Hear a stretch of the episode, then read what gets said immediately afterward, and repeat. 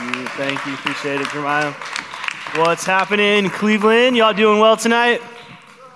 All right, let's go. I'm excited. I'm excited to be in the house of the Lord. I'm pumped up. I am like really excited about this message because I feel like there's a lot of angry, frustrated Christians. None, none of them are here, but does anybody ever have you ever known somebody that's like a mean Christian? And your and your question to them is like, do you even enjoy being a Christian, right? Like, is this make you happy? Is this fun for you? Or is this agonizing? Is this painful? It's like pulling a tooth just being saved. How many know that we should enjoy the Lord? Does anybody enjoy the Lord? You should enjoy Him. You should love Him. You should be happy about the things of God. And so tonight, I'm really excited. I get to talk to you for a few minutes about this enjoying God. It's the title of my message. Can we say that together? Enjoying God, enjoying God. That's my goal. I hope that's your goal. Because here's the beautiful thing is that when you as a Christian understand that your job is not to jump through hoops, it's not just to keep rules and regulations and do things right and don't mess up, but your job as a believer is to enjoy him. Is to delight in him, is to spend time with Jesus and allow that to be your heart's desire. I love that song that we just sang. I don't want anyone else. I don't need anything else because you are my one thing.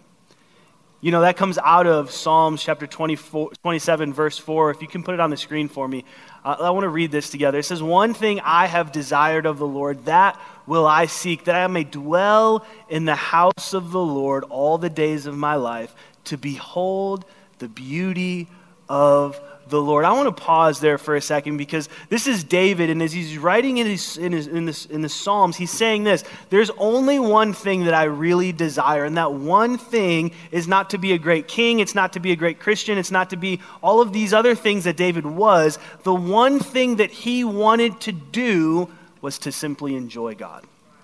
He wanted to enjoy the Lord. He wanted to behold the beauty of the Lord. And I want to ask this question for anybody in this room Have you ever had a moment where the Lord revealed himself to you? Can you think back to that moment? Wave at me if you've had one of those moments. Okay, let's just think back to that moment, right? Remember how fun that was.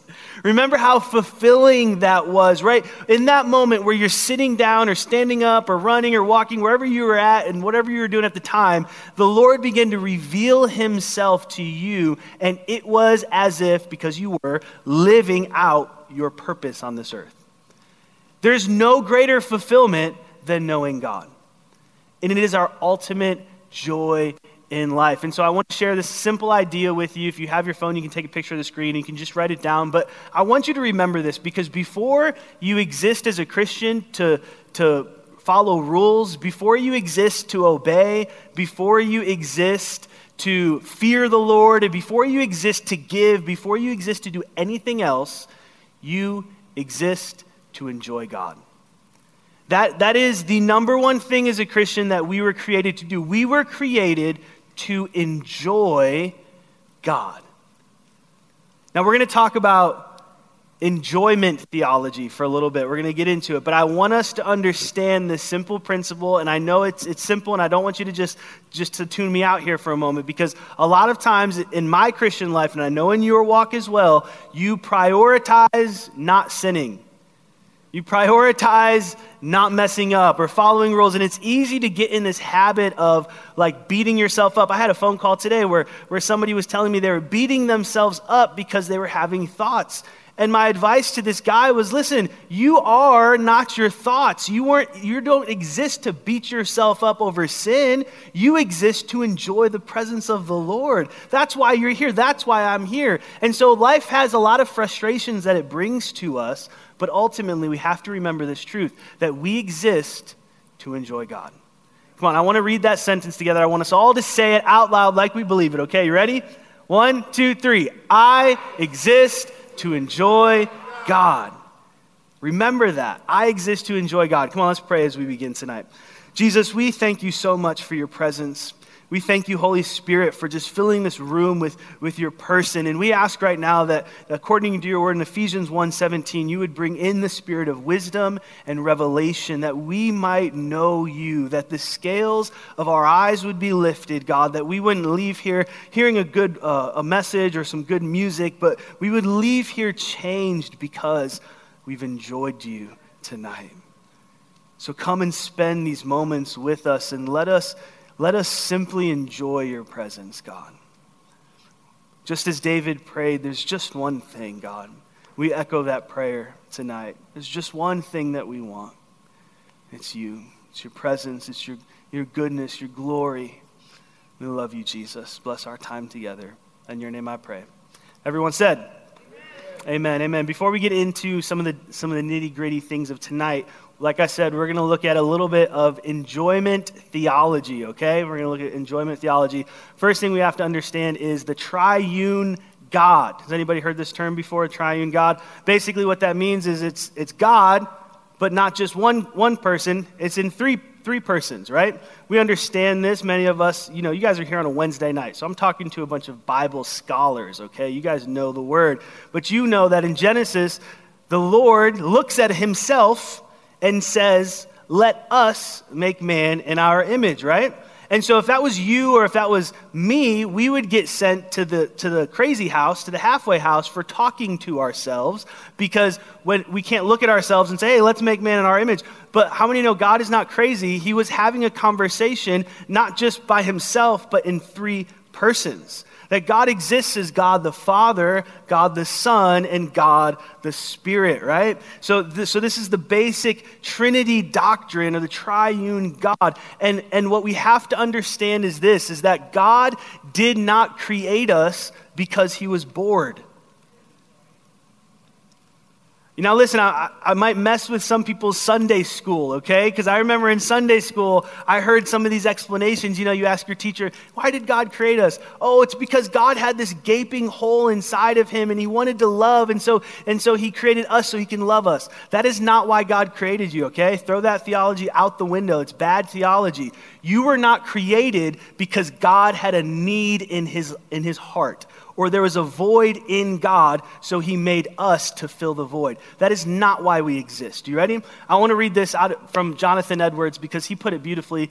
He says this The only reason God would have had for creating us was not to get the cosmic love and joy of relationship. Watch this, because he already had that, but to share it what does that mean? That means this that the triune God existed already in perfect love, in perfect relationship. God the Father, God the Son, and God the Spirit were not sitting in eternity past agonizing because they had no love, and so they created us. What happened was God, the triune God, existed in perfect relationship in perfect love, that they loved one another and related to one another so perfectly that they created you and me not to fill a void, but to share what they already enjoy.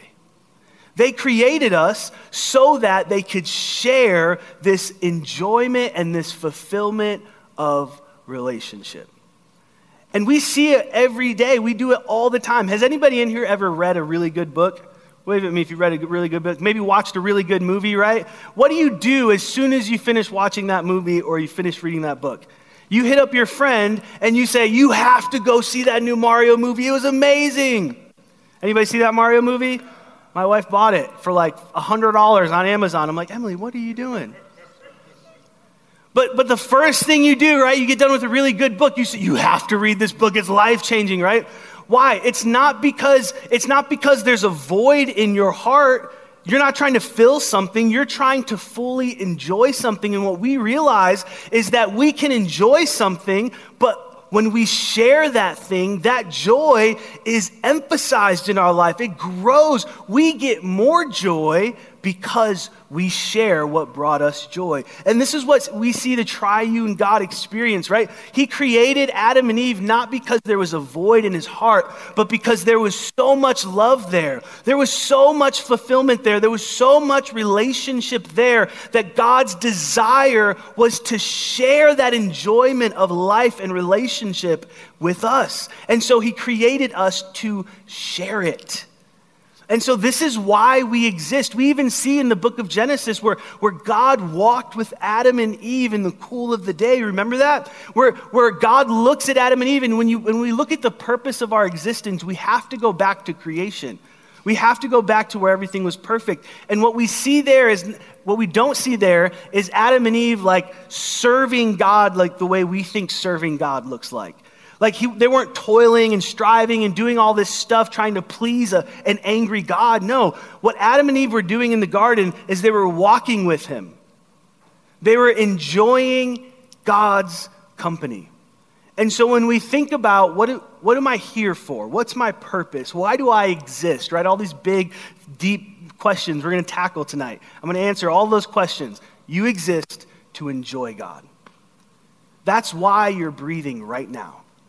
You're not, you don't exist to have some job. You don't exist to do something here on earth. You exist to enjoy the Father and the Son and the Holy Spirit.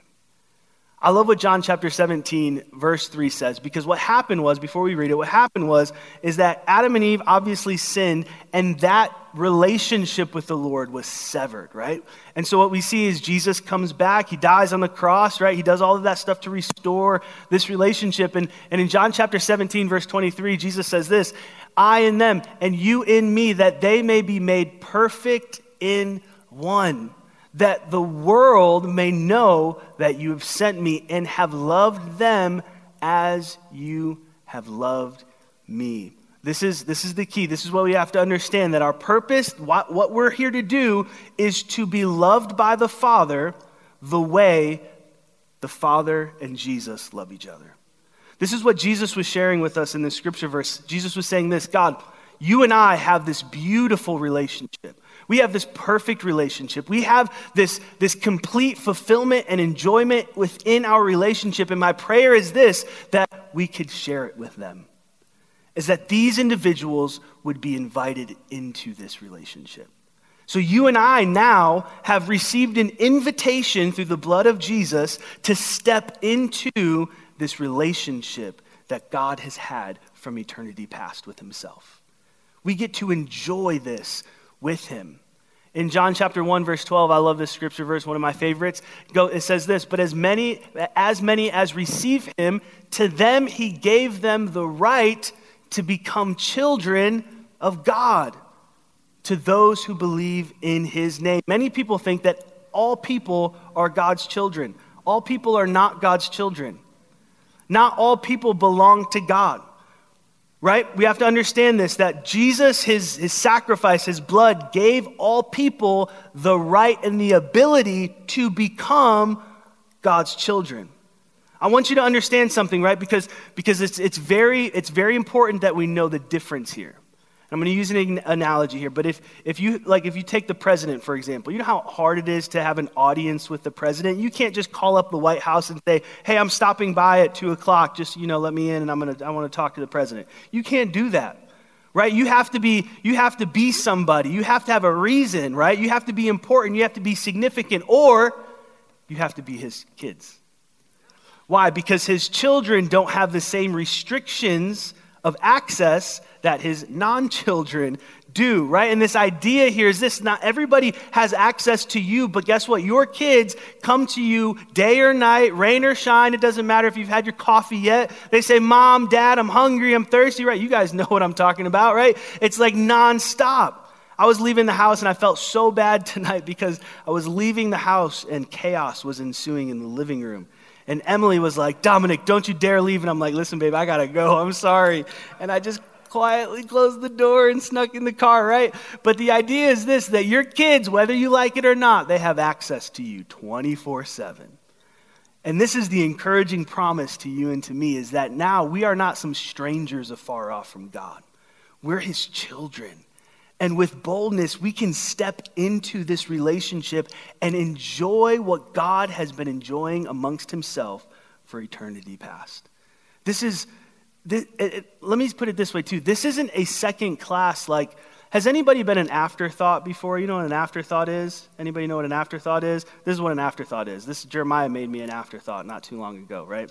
So this is what happened. Jeremiah was having a really cool meeting with all of these cool young people on the front row, and they were talking about stuff, and and, and I was like, man, one day I want to be invited to this meeting. And you know what he said? He said, Oh, you can come over if you want to.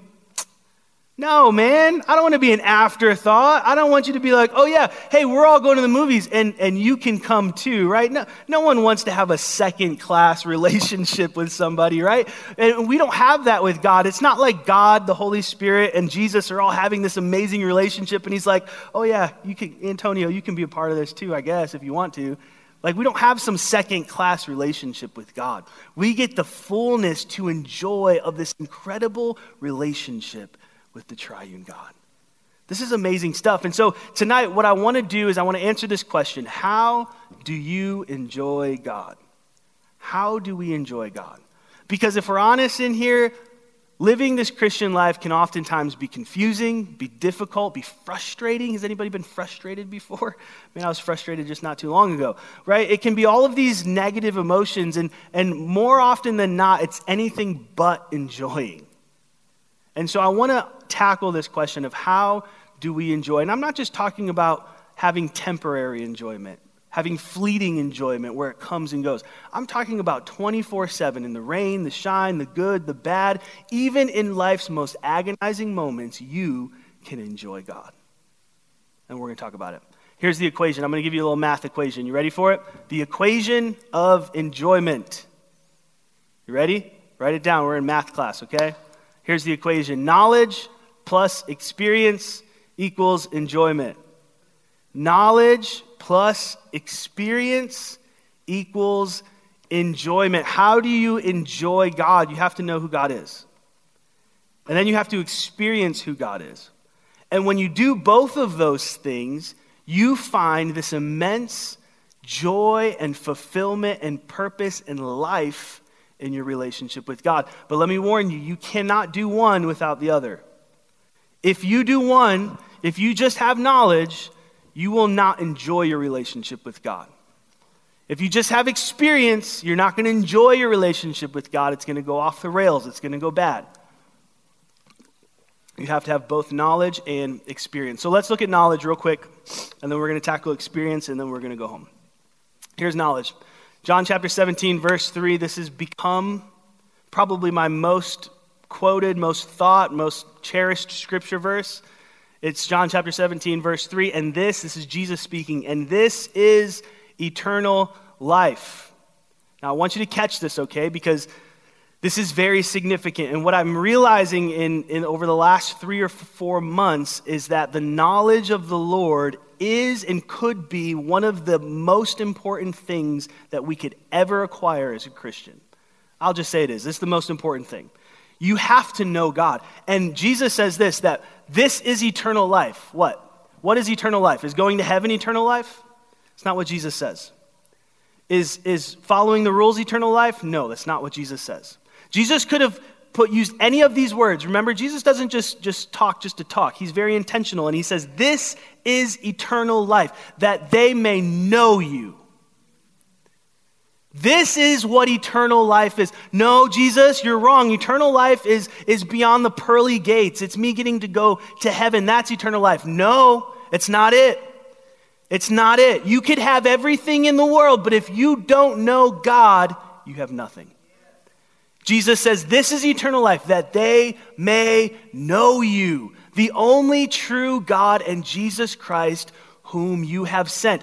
I, I, need us to wrap our minds around this because, and we're to we're to look at it here in a second, but a lot of what we do in church is designed to get people to, to, to just give a little bit of mental energy to God. Like, hey, raise your hand, pray this prayer, repeat after me, come to church, say these words, right? And we, we just ask them to extend a little bit of mental energy and then everything's going to be okay.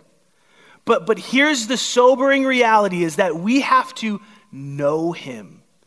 It's, it doesn't say, he doesn't say this is eternal life when you repeat this prayer or when you raise your hand. No, no, no. When you know the Lord, this is eternal life. And the beginning of knowing God is knowing his word. This is the foundation. The be- if you want to begin to know God, you have to start with his word. You know, I read this the other day in Psalms chapter 119, verse 111. There's so many verses in that chapter, it's huge. Psalms chapter 119, verse 111 it says this Your testimonies I have taken as a heritage forever. For they are, watch this, this is so, this is so interesting. For they are the rejoicing of my heart. So the psalmist here is talking about the law, right? The testimonies of God, the word of God. He's saying that they are the rejoicing of my heart. Do you know what's interesting about this statement is that the psalmist did not have Paul's letters. Did you know that? The, the, the psalmist wasn't reading the Gospel of John and rejoicing in the life of Jesus, right? They didn't have any of that. The psalmist is referring to the Torah, the first five books of the Bible, the law. Has anybody ever read through Leviticus before and not fallen asleep? Don't raise your hand because I know all of you have. Here, here's the reality. If you've ever read Leviticus, you know how agonizing it is to get through. It's not fun. It is not enjoyable. Like a lot of those, a lot, like we're talking about the law of God, the same law that says, hey, if you if you kick your neighbor's goat, you have to pay him two more goats, or whatever that verse is. It's like you rejoice in that, right? This is what he's saying he rejoices in. He's saying, I rejoice in the law of God. Like the, the, the book of Leviticus, really? I've never rejoiced in that in my life. But, but the psalmist is, but if you really understand what the psalmist is communicating is this I rejoice in the law. Why? Because when I know the law, I know you. Because when I begin to read and understand the things that you love, I know who you are. When I realize the things that you hate, what the concerns of your heart is, I understand you more. So, yeah, it might not be fun to read, but man, when you read the Word of God and you get in the Bible and study it and obsess over the Word, it's not just about the pages on the book, it's about who the book is talking about. It's about knowing this God who unveils Himself through the Word of God. And you and I have to, just like this psalmist, rejoice in the Word. You have to begin to be obsessed over the Word of God and, and consume it and receive the knowledge of the Lord. Knowing the Lord is the beginning of all this, and, and cherishing the Word is the beginning of all this. You know, I want to go, I want to go to Matthew chapter 7 because this statement that Jesus makes is probably one of the most sobering thing he says in all of, all of the Gospels. And I want to show to you just how important it is to know him, the knowledge of God. He says in verse 22 Many will say to me in that day, Lord, Lord, have we not prophesied in your name, cast out demons in your name, and done many wonders in your name? And then I will declare to them, I never knew you. I never knew you. And I think we need to take a long, hard look at the way we structure our own personal Christianity. Because we value things that Jesus clearly does not value. Not to say that he doesn't value them at all, they're important, and those things are all, they're, they have a place and they're good. But they do not mean more to him than knowing you. And as a believer, what we have to get right, excuse me, me yelling at my kids all day. what we have to get right is prioritizing knowing the Lord. He says, Listen, depart from me. I've never knew you. I don't know who you are. And so, if we're going to enjoy God, the first thing we need to do is to know Him. It's to know Him. Here's the second thing we have to experience Him. Everybody say experience. You know, my wife was so amazing. She took me to this golf tournament, the PGA Championship. I got my hat on. Let's go. It was amazing. I know many of you don't even know what that is, and that's okay, but it's one of the four majors in the golf world. So, I mean, there's, you know, there, this is a big time deal, big tournament here. And uh, we went over uh, to New York to watch all the professional golfers play. And man, we took, Pastor Clarence, I had my, I didn't even have my Hokas on. I didn't have my comfortable shoes on. It was terrible because we took like 22,000 steps or something like that. It was, we walked all over this golf course. It was insane. And my wife was so sweet. She came with me, and the whole time I kind of felt bad, you know, because I'm like, there's no way she's having fun right now. but it was interesting because my wife has knowledge of me, right? She knows me, and she knows what I love. She knows that I love golf because I ask her to go play every day. Um, and she gets mad when I ask her. But she knows that I love to play golf. And so she knows me but she was unable, and I know this is kind of a silly analogy, but I want you to just track with me. She was unable to find enjoyment in what I love until she experienced it. She had the knowledge, and the knowledge alone did nothing for my wife. It probably frustrated her more than anything, right? It made her annoyed that I liked golf, but she knew that I loved it, and so the knowledge in and of itself was empty until she experienced it. And I remember about halfway through the day, I looked back and I was trying to catch up with my favorite golfer, Tony Finau. Shout out to Tony Finau. If you're listening for some reason, I love you. Um, anyways, I was trying to catch up with him and I was like, like I was like, kind of not running, but like power walking. And I look back and Emily's like 20 yards back. And I'm like, come on, babe, let's go. And I could just see the look on her face. She was not super thrilled. Um, but she caught up to me and I was like, are, are you having fun? Are you okay? And she, she told me, actually, this is a lot more fun than I thought it'd be. Like, she really enjoyed her time. We had a great time. She loved it. Obviously, she's not like super into golf, but it was at the experience where she was able to find enjoyment. It wasn't just at the knowledge. The knowledge didn't provide the enjoyment. It was once she experienced it, once she was there on the beautiful golf course, once she was there able to, we were able to go into these tents and just grab a bunch of food and we didn't have to pay for anything. I felt like I was stealing everything. You just take food and walk out. She enjoyed that, right? We enjoyed spending time together. There was so much enjoyment, not in the knowledge, but in the experience. And this is what I want us to understand and drive home today is that without the knowledge of God, it's impossible to enjoy Him. But without the experience of God, you'll never fully enjoy Him. I, I love this scripture verse in Philippians chapter 3, verse 10. It, it's, it, it's dangerous. I, I, I made a mistake, and I made this my prayer, and I'm just going to warn you don't pray this. Don't do it. Find another scripture verse to pray, because this was not the one, okay? Says this that I may know, and that word know literally means this to know through personal experience. It's not just knowledge, it's not just information, it's to know through personal experience. That I may know him and the power of his resurrection and the fellowship of his sufferings, being conformed to his death. Oof, yeah, don't pray that one. I don't know why I did that, Layla. That was messed up. I prayed it for like, I prayed it all day. And you know what I realized is as I was praying this, something happened and man, my, it was weird. I was like so sad all week. I don't know what it was. Like, it was like I was literally sad. and has anybody been to the point where like you can feel your soul and you're just like, oh, I feel like I'm either going to cry or throw up or do both. You know, like it's like a combination. I just, I don't know what it was. I was in a funk for a couple days and I'm praying and I'm like, God, can you get rid of this for me? I do not want to feel this way. I want to, I want to find peace and joy and I want to enjoy life. I don't want to be sad. And, and I heard, I heard the Holy Spirit, I, I heard the Holy Spirit just remind me Remind me of all of the pain, the shame, the abuse that Jesus went through. And he quoted Isaiah, well, kind of came in my mind, Isaiah 53, where he was wounded for our transgressions, he was bruised for our iniquities.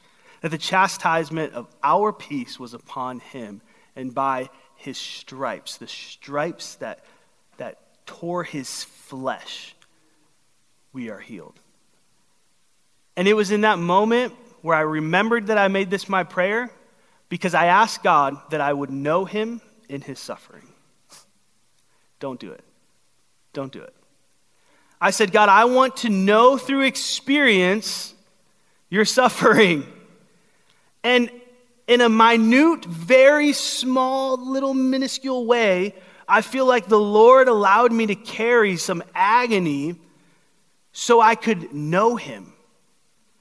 And I remember I was praying and I'm asking God to take this from me. And all of a sudden, when He spoke these words to me and He, and he reminded me of all of the shame Jesus bore, all the pain that Jesus bore, all the agony that He bore, I was, it was weird. I'm telling you, it was the weirdest sensation I've ever had because I, I still felt it, but man, I enjoyed it. and it's weird to say, but I found enjoyment. Why? Not because I was feeling kind of crummy, but because I, man, Jesus, I, I, can, I can share in an experience that you've had. Even if it's like, watered down so so in so much more insignificant than anything jesus carried but it's like man you, you're trusting me not just with the good things god you're trusting me with, with the heavy things, the difficult things. Because here's the truth, man. I don't want to just know all the good that, that God has. I want to know all the good, but man, I want I want to share in, in everything that God has. Man, there's beauty in the suffering, there's beauty in the frustration. And here's the truth, Christians. If we only live, not if we only live to, to know all of the good that God has, and, and this is sounding so weird as I'm saying it, because because we, we should live for all the good that God has. But, but there's a reality that when we share in this, in this dying to ourself, this suffering that Jesus went through, it is a part of who he is and what he has endured. And when we share in that, we can enjoy him. And here's the key. Here's what I want us to understand is this is that when you understand that, what you can do as a Christian is you can find enjoyment in any area of your life. Because when, when you know God as Jehovah Rapha, when you know God as the healer, and then you're healed by God, and as, as an experience, that brings enjoyment, right? Has anybody ever been, been healed by God? Just wave at me. Come on. I, I remember one time I had this crazy tooth infection, and then I came here and we were worshiping, and I left, and it was gone. It was wild. It was one of the wildest things. But, but we've been healed by God, right? And it's one thing to know God as the healer, but once you experience his healing, it's like, whoa, this is crazy, right? There's enjoyment there. And, and there's, there's difficult things in life. Like, it's not fun to obey God, right? Sometimes it's hard. Sometimes it's, sometimes it's a little tricky. Sometimes it can be, you know, frustrating or sacrificing, whatever the case is, to be obedient to God. But when you understand this, that Jesus was obedient to the point of death, man, there's enjoyment there. Even if it's difficult to obey, it's like, I get to share in what Jesus did. Man, Jesus walked this earth and, and he agonized over being obedient, and I get to share in that. That's it. There's enjoyment there. Even when you go through difficult times, stressful times, even when people betray you and lie about you and cheat and all this dirty, nasty, horrible things, right? And I'm not saying that we should say, oh, yay, you're being mean to me. But what I am saying is this is that Jesus told us they'd hate us because they hated him. And that when, when we receive even an ounce of what Jesus received, there's enjoyment in understanding this that, man, I can, I can fellowship with you in this suffering, Jesus. I get to know you, even, even the most agonizing parts where you, when you were in the Garden of Gethsemane, sweating blood because your soul was in so much agony. God, I want to know that part of you too. Because it's shallow to only take the good and not the bad.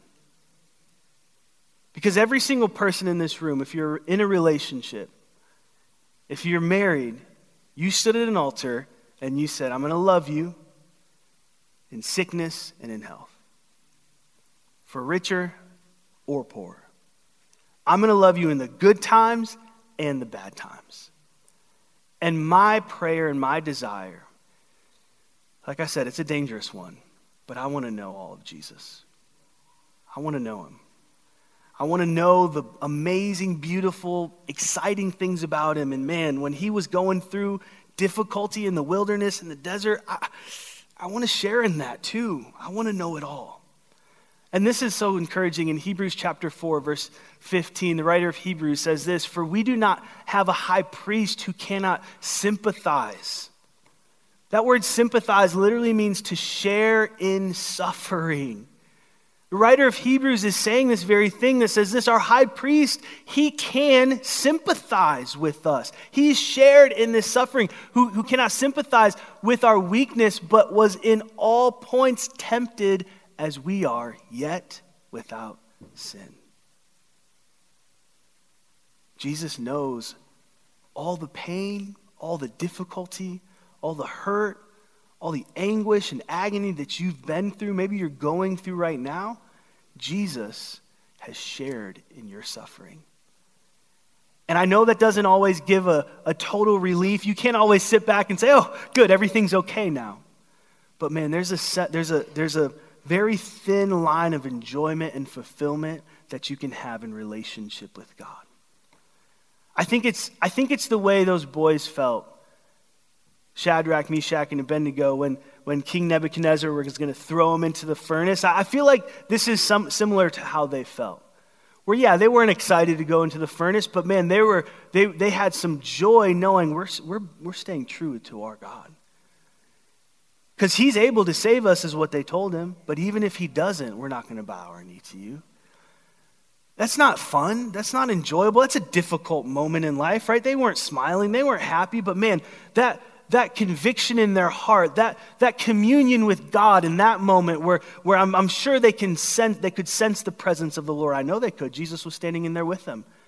And they were fellowshipping together. There was this bonding over that difficult moment. And, and what I want us to take away tonight is that you are designed and exist to enjoy God, not just in your good times, but also in your bad times. We can live a life, whether happy, sad, good, bad, rain or shine, in full enjoyment of who God is. Let me show you this because I think it's important to end understanding this, this idea here.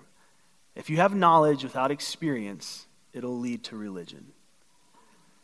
And there's a lot of Christians who, who live that way, right? They know all the scripture verses, they know all about God, but they've never really experienced God. And so what happens is you, you turn very religious. You're just going through the motions, right? You don't really know God, you just have information about God. And if you have experience without knowledge, it's most likely wrong. and I say this because I, the truth is this is that you can't know God without knowing his word. I know a lot of people that have experienced God, but what they've experienced has completely and fully contradicted the Word of God. You know, I have a, a close friend that, we had some conversations, and I'm, I will not give everything away, but some of the things that he kept saying, I'm like, dude, where are you getting this from? I don't think God is like this. Why are you saying these things? And he was like, man, I just had this experience with God, and he just told me this stuff. I'm like, did you read your Bible? He's like, no, I don't really read my Bible. I'm like, bro, what? Why would God ever come to you and like that, that's just so crazy, right? But but this is how many people live. We think that we can just like, man, okay, I'm going to be nice here, but evangelical Christians, what we do is we, we, we, we throw out discipline, we throw out the knowledge of God, and everything is about this mystical, feely, like revelation type of thing where it's just like, oh, I just need the presence of God. I don't need to study. If you tell me to read my Bible, that's religious. Like, I don't, I can't do that. That's legalism. And it's like, no, it's not.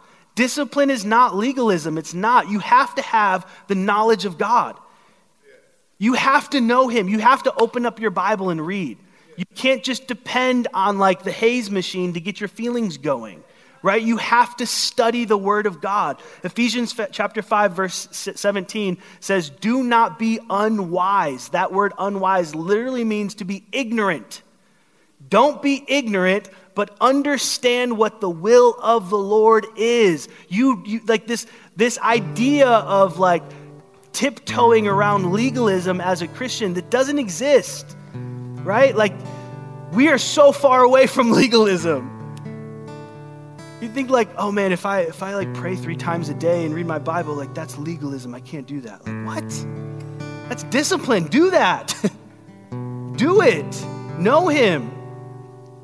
Because, because what happens is God then will use that information that you've gained and He'll release this experience with Him Himself. You have to do that. You have to know God. So, the idea of today's message, and then, you know, I'll be quiet. I exist to enjoy God. I exist to enjoy God. You exist to enjoy Him. And how do we enjoy Him? We know Him and experience Him. We know God and we experience God. You have to know Him. And what I want to challenge you to do tonight is not just know Him, but enjoy the process of knowing Him. You know, the Lord has been convicting me about this for a long time, for a couple weeks or months now. It's like, Dominic, you don't really know the Word. You know, I hear stories. I heard the story of a of a, a lady that was from China, I believe, and she spent time in, in a prison in China, and and she had I can't remember what book it was, maybe like the Book of John or something like multiple chapters memorized from the book of John, and she was like, she would quote them, and she just knew like chapter after chapter after chapter. And they're like, "How do you memorize so much stuff?" And she said, "Well, they don't let us. They, you know, they, they they take Bibles. You can't have Bibles there." So she was like, "Sometimes we'll sneak a Bible in, and you just have to memorize it because it's going to be gone." Like, what? That's crazy. She knows the word. There's people that know the word, know the word. Like we have to know the word. Every day. You know, I sent I sent some of these guys my my little scripture memorization list. I'm like, hey guys, start you know, there's, there's gonna be a quiz next week. We'll see. You got 10 of them down? Let's go. But like find a scripture and know it. Put it in your heart. Put it inside of you and, and know it. And I promise you, what you'll experience is beautiful. The Lord will take that little pathetic effort that you and I make to memorize and, and, put words in our heart. What the Lord will do with that is He'll come and He'll reveal that to us. Just like I said, man, I made that, I made uh, Philippians chapter 3, verse 10 my prayer to know Him, the power of His resurrection, the fellowship of His suffering, being conformed to His death. It's like, man, Lord, I want to know you. And He answered me instantly. Like, know Him and experience Him the good times and the bad times, understand that whatever you're going through, you do not have a high priest that is unable that is unable to understand what you're going through. He knows it. He's been through it all. And when we understand that we get to share in this experience with Jesus, that's how we enjoy it. Do me a favor, stand to your feet tonight as we pray.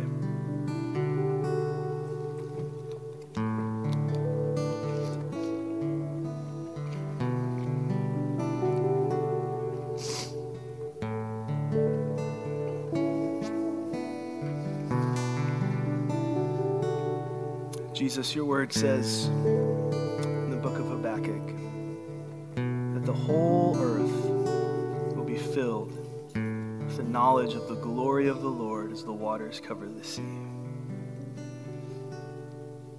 We just make that our prayer tonight, God. Would we be filled with the knowledge of the glory of the Lord? Fill our hearts, fill our minds, fill our lives. We want to know you, God. We want to know you. We want to know you in the power of your resurrection and the fellowship of your suffering, Jesus. We want to know you. We want to know you, Jesus.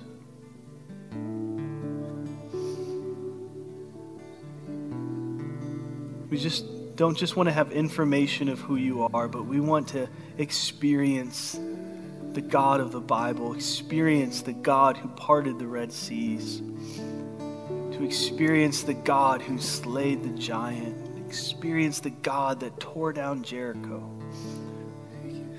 We want to know you just as Moses prayed. I want to know you. I want to know you. I want to see your glory. I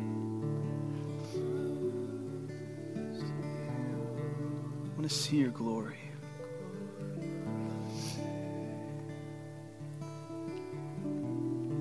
God, we don't want to be we don't want to be bitter, angry, frustrated Christians, God. We don't want to be Christians who have all the information but no experience. We don't want to have, be Christians who have all the experience but no information. God, we want to know you and experience you.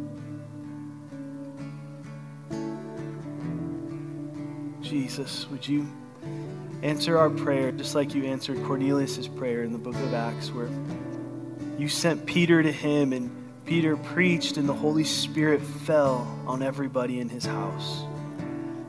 God, let the Holy Spirit fall on our lives. Let the spirit of wisdom and revelation fall in our lives.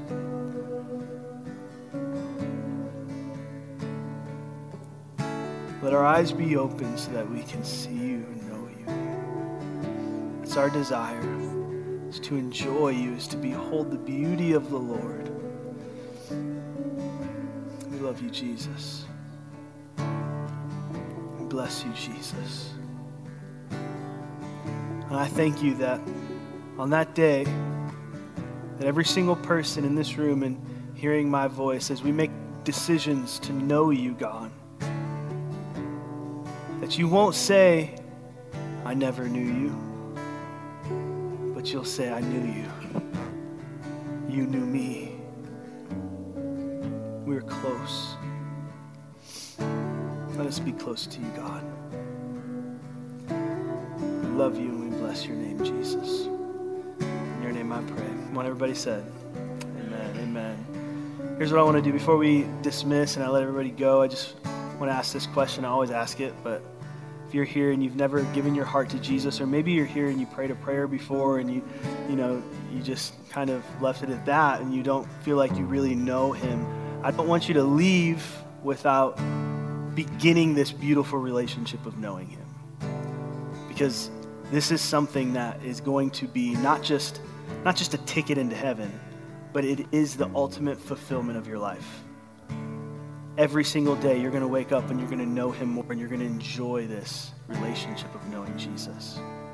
So we've got some pastors and elders here that'll be up in the front for a few minutes after service. And if you're here and you're like, man, I, I want to really know Jesus like that, all I'm going to ask you to do is just come forward and talk to one of them. Man, these, these guys know Jesus. They know the Lord. They're going to introduce you to him, and it's going to be a good time.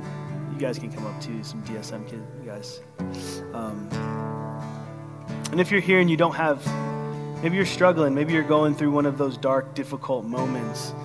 You know, we got a rule here, CNC. It's okay. We understand life throws curveballs and things happen and there's ups and downs, but our rule is this that you can't do it by yourself. You're not allowed to do it alone. So if you find yourself in that difficulty, we want to pray with you. We want to love on you, help give you advice, prophesy over you, hug you, whatever you need, man. We believe that the Lord put you here and brought you here for a reason. You're part of our family and family, they don't do things by themselves. So we love you all very much. If you need anything at all, come up to the front before you leave. Remember, live right, love everyone, pray hard. We'll see all the men on Saturday right here, and then we'll see everybody else on Sunday.